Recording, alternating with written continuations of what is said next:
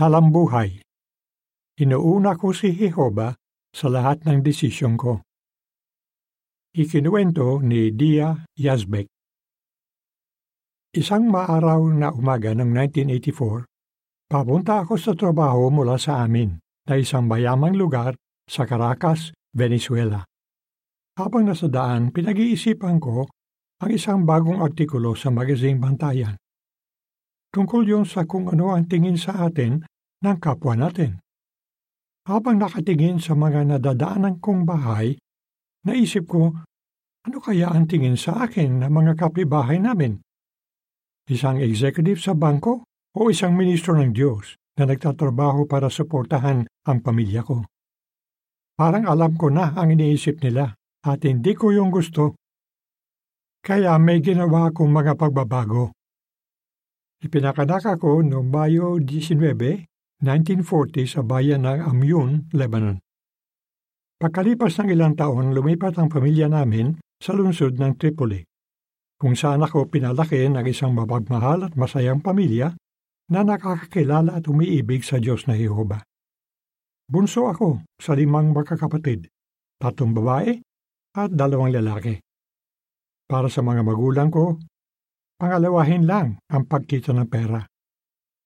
Nakapokus kami sa pagbabible study, pagdalo sa pulong, at pagtulong sa iba na makilala ang Diyos.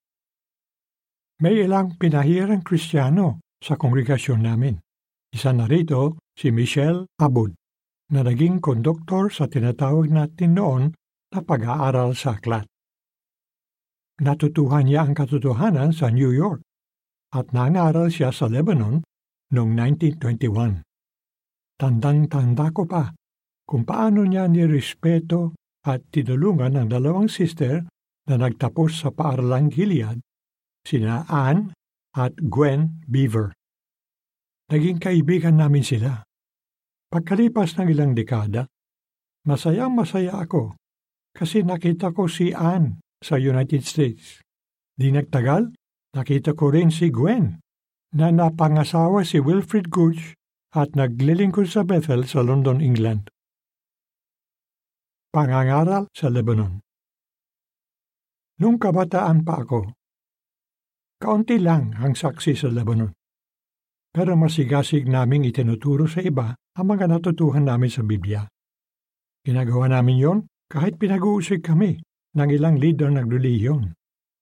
Tandang-tanda ko pa ang ilang nangyari sa amin. Minsan, magkasama kami nangangaral ni Ate Sana sa isang apartment building. Habang nakikipag-usap sa mga taga roon, may dumating na pare Siguradong may nagpapunda sa kanya. Galit na galit ang pare. Ininsulto niya si ate at itinulak sa hagdan. Buti na lang may tumawag ng pulis para matulungan si ate kasi nasugatan siya. Dinala ang pare sa istasyon ng pulis at nalaman nilang may baril ito. Tinanong siya ng hepe ng pulis, ano ka ba talaga? Leader ng relihiyon o leader ng gang? Natatandaan ko rin noong umarkila ang kongregasyon namin ng bus na maghahatid sa amin sa isang liblib na bayan para mangaral. Okay naman ang lahat hanggang sa malaman ng pari doon ang ginagawa namin at magtawag ng mga manghaharas sa amin. Pinagbabato nila kami kaya nasugatan si tatay. Naaalala ko pa na duguan ang mukha niya. Magkasama silang bumalik ni nanay sa bus at sumunod kami na alalang-alala. Pero hindi-hindi ko makakalimutan ang sinabi ni nanay nung nililinis niya ang sugat ni tatay. Jehova, patawarin niyo po sila. Hindi nila alam ang ginagawa nila. Minsan naman, bumisita kami sa mga kamag-anak namin. Nagkataong nasa bahay ni Lolo ang isang prominenteng leader ng relihiyon, isang obispo. Alam niyang saksi ni Jehova ang mga magulang ko. Kahit six years old pa lang ako, gusto niya akong ipahiya at sinabi, bakit hindi ka pa nabibinyagan?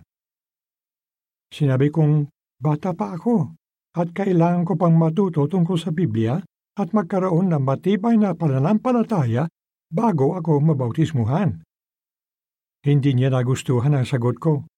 kaya sinabi niya kay Lolo na wala akong galang. Pero ilan lang ang gayong di magagandang karanasan. Karaniwan na para kaibigan at mapagpatuloy ang mga taga-Lebanon. Kaya marami kaming nakakausap tungkol sa Biblia at naba-Bible study.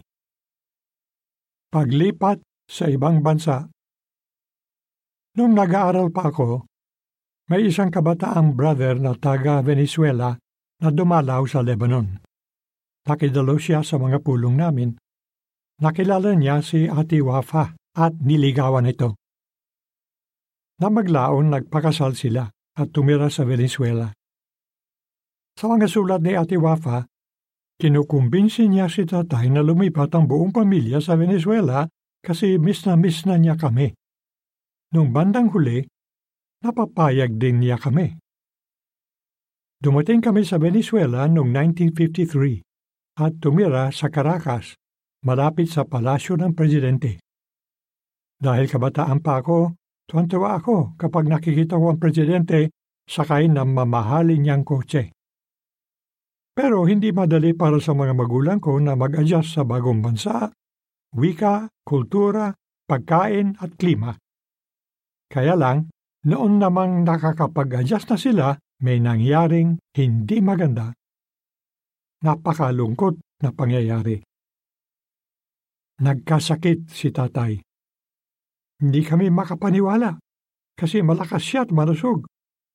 Parang wala nga kami matandaan na nagkasakit siya. Pagkatapos, na-diagnose na mayroon siyang pancreatic cancer at nagpa-opera siya. Nakakalungkot, namatay siya pagkalipas ng isang linggo. Hindi namin maipaliwanag ang nararamdaman namin.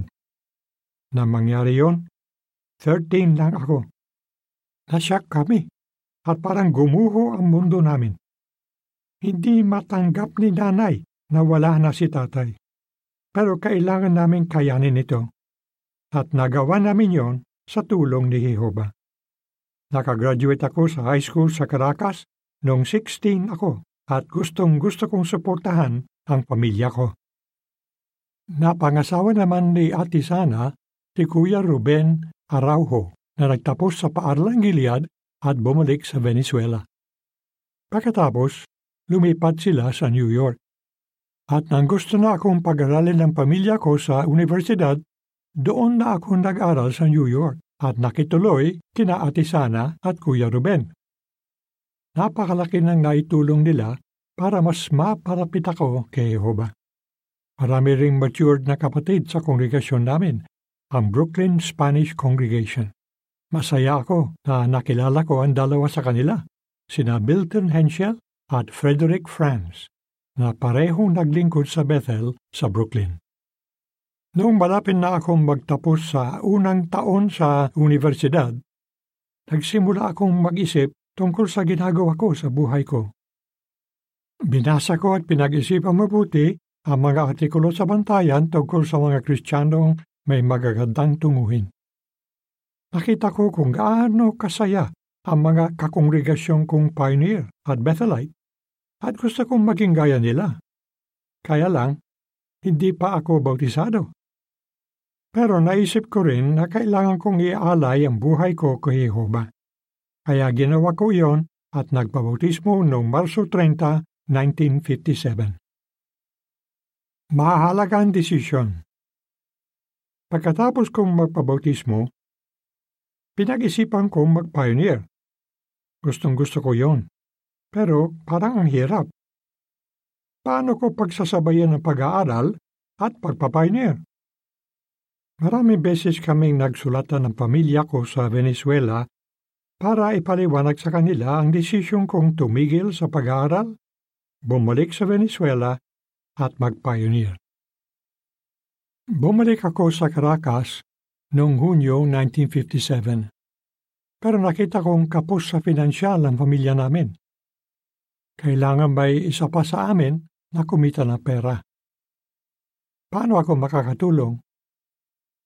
Inalok ako ng trabaho sa isang bangko, pero gusto ko talagang mag-pioneer. At yan ang dahilan kung bakit ako bumalik.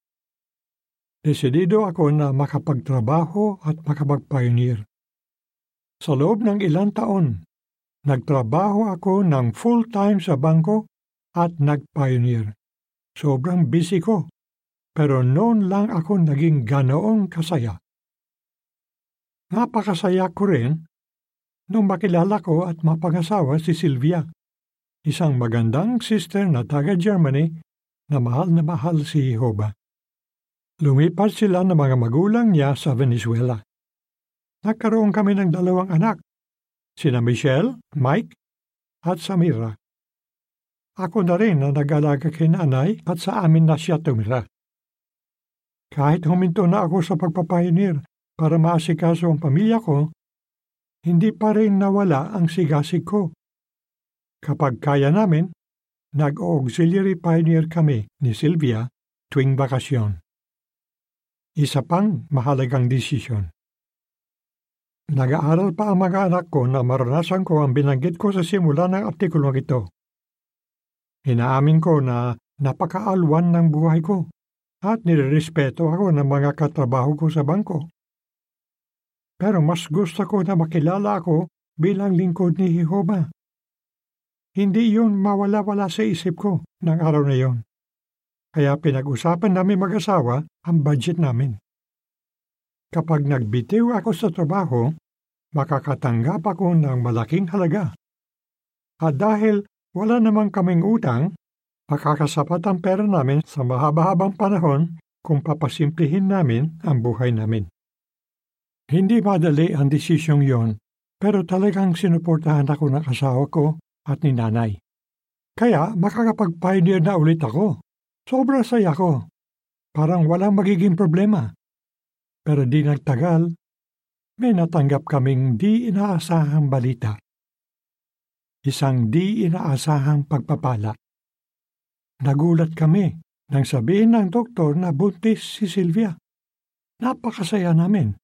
Pero paano na ang plano kong mag-pioneer? Makakapag-pioneer pa kaya ako?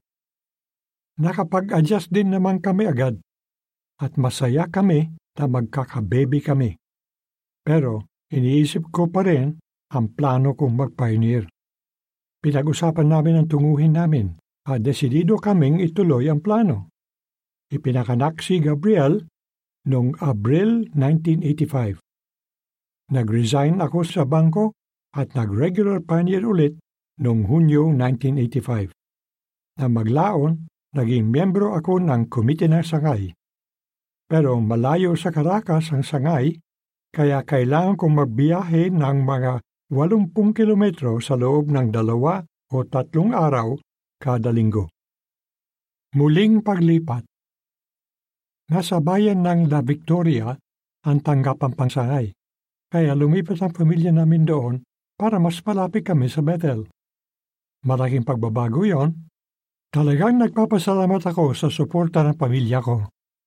Si Ate Baha na ang nag-aalaga kay nanay. May asawa na si Mike.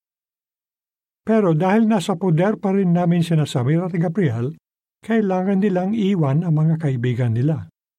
Kailangan ding mag-adjust ni Sylvia kasi maliit na bayan lang ang La Victoria kumpara sa lungsod ng Caracas. Mas maliit din ang bahay na tinirhan namin. Talagang malaking pagbabago ang paglipat namin. Pero nagbago ulit ang sitwasyon.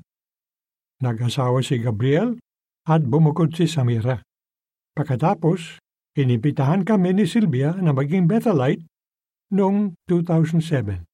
Isang pribilehyo na na-enjoy namin hanggang sa ngayon. Ang panganay naming si Mike ay isa ng elder at nagpa-pioneer kasama ang asawa niyang si Monica. Elder na rin si Gabriel at naglilingkod sa Italy kasama ang asawa niyang si Ambra. Si Samira naman ay pioneer at remote volunteer sa Bethel. Yung pa rin ang magiging desisyon ko. Marami akong ginawang mahalagang desisyon sa buhay ko at wala akong pinagsisisihan. Yung pa rin ang magiging desisyon ko. Talagang ipinagpapasalamat ko ang maraming pribilehiyong natanggap ko sa paglilingkod kay Jehova. Sa loob ng maraming taon, nakita ko kung gaano kahalagang mapanatili ang malapit na kaugnayan kay Jehova. Malaki man o maliit ang desisyong gagawin natin, bibigyan niya tayo ng kapayapaan na nakahihigit sa lahat ng kaisipan.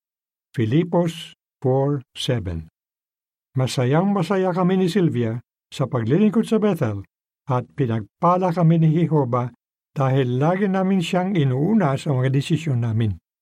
Katapusan ng artikulo.